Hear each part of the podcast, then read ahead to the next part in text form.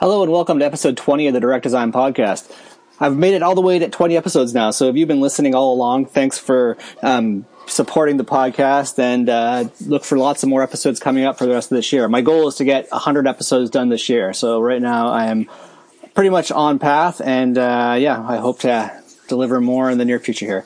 So anyhow, let's jump into episode 20, and I'm going to talk a little bit today about marketing uh, digital products that you've created yourself, and you know how to go about doing that. So anyhow, let's uh, jump right in here, and I'll start talking about it. So. Uh, let's say you've created yourself a, uh, a digital product, and you know you've uh, published it on your website or perhaps on marketplace, and now you're sitting back and you're waiting for the dollars to roll in. The problem is, is the money's not rolling, and you don't know why the reality is is there's a ton of different types of products themes files and whatnot on marketplaces and websites out there and it makes it hard for your work to really stand out sometimes. So as an author you need to realize that creating and releasing your product is only half of the battle. The other half is promoting your work and yourself so that potential customers can find you out there on the web uh, the first thing we should talk a little bit about is personal branding. So before you ever consider designing and coding up um, a product or writing a book or whatever um, your side project ends up being, you need to get a few things in place. Namely, a foundation personal brand that you can use to build out your profile online. The first thing I would recommend doing is building a personal website. It needs to include things like a portfolio or list of some of your products, um, a blog is also a good thing, which is related to whatever you're going to be selling. The content of your blog should be related. And then a short personal bio. So when I decided to start uh, this direct design, I did just this. I went and I um, registered directdesign.io. Um, if you go and check out that site, if you haven't seen it before, it's only one page and it's very simple. It has um, a big headline that clearly says what the services that Direct Design provides. So it's practical, practical design advice and tools. Uh, there's a very clear call to action where you can um, sign up for my Patreon or for Substack to get access to exclusive content. Um, I've linked in here a tweet that is basically uh, a thread of what direct design is and you know why I started it. So uh, people can click through to Twitter if they're interested in learning more about that and um, reading about it. The other thing that's good here is that I've kind of cross linked my Twitter profile. So this is a one quick way to get some more exposure to myself on Twitter, and that allows um, you know me to get maybe build a few more followers that way. Following that, I just have a couple big sections of different types of content that I produce as part of direct design. So I have a book section, I have a podcast section, I have an article section, and that's it. And then within those, there's lists, and they're just simply links with a quick description for each um, entry of uh, how to get to it and what it is. And then, you know, as a user, you can just go and click on anything that interests you and you can listen to it, read it, or uh, you can download a book. Uh, finally, on this page, I have a little blurb about myself. So I have a little bio and I have a little bit of a description about what direct design is.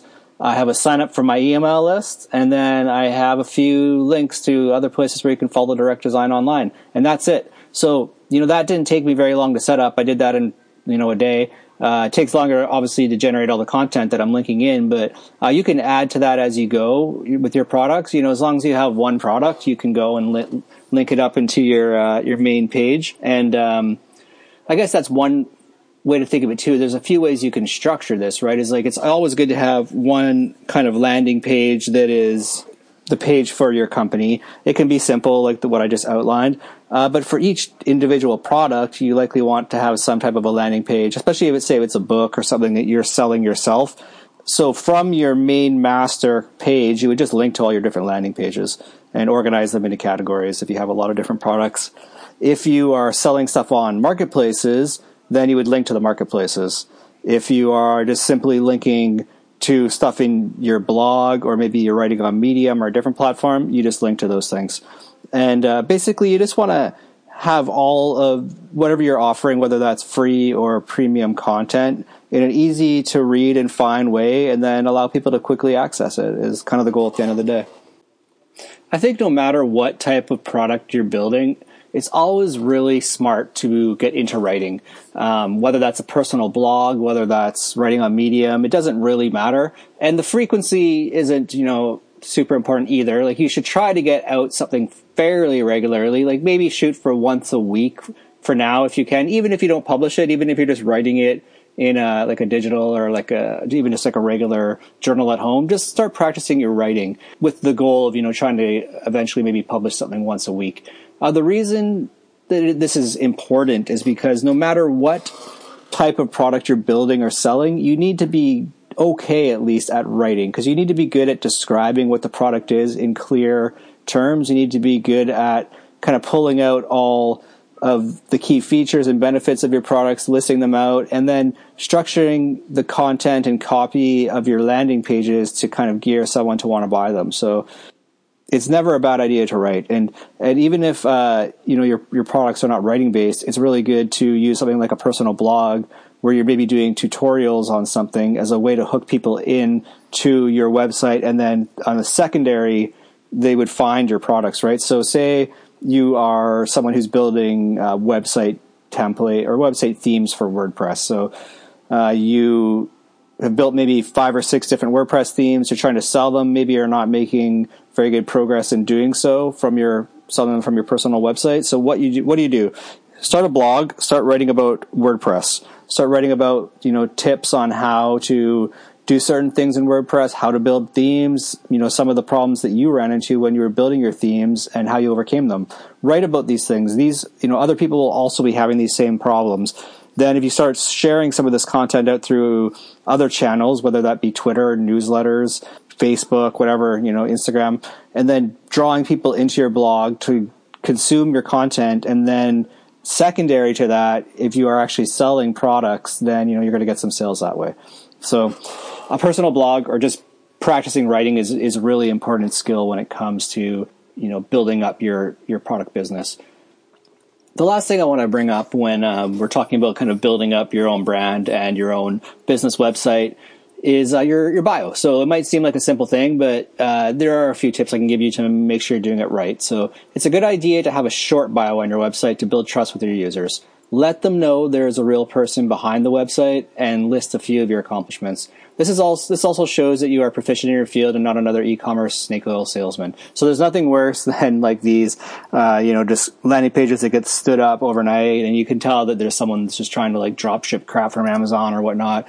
You don't want to be one person like that. You want to uh, show that you are actually building good content and you're not looking to take advantage of people and uh, that you can be trusted. So your bio can help you do this. Within your bio, you should include links to all your social media and marketplace profiles, which will help drive traffic to them. The key with the personal website is that you want to raise your personal profile, build trust with your users, and direct customers to where they can buy your products. The thing about the bio is just keep it short and sweet. People don't have a lot of time and they don't necessarily want to read your whole life story, but uh, say a quick few words about who you are, what your experience is, and where they can learn more, and that should do the trick for you. Anyhow, I hope this has been a uh, good introduction to learning how to market some of your uh, digital products online.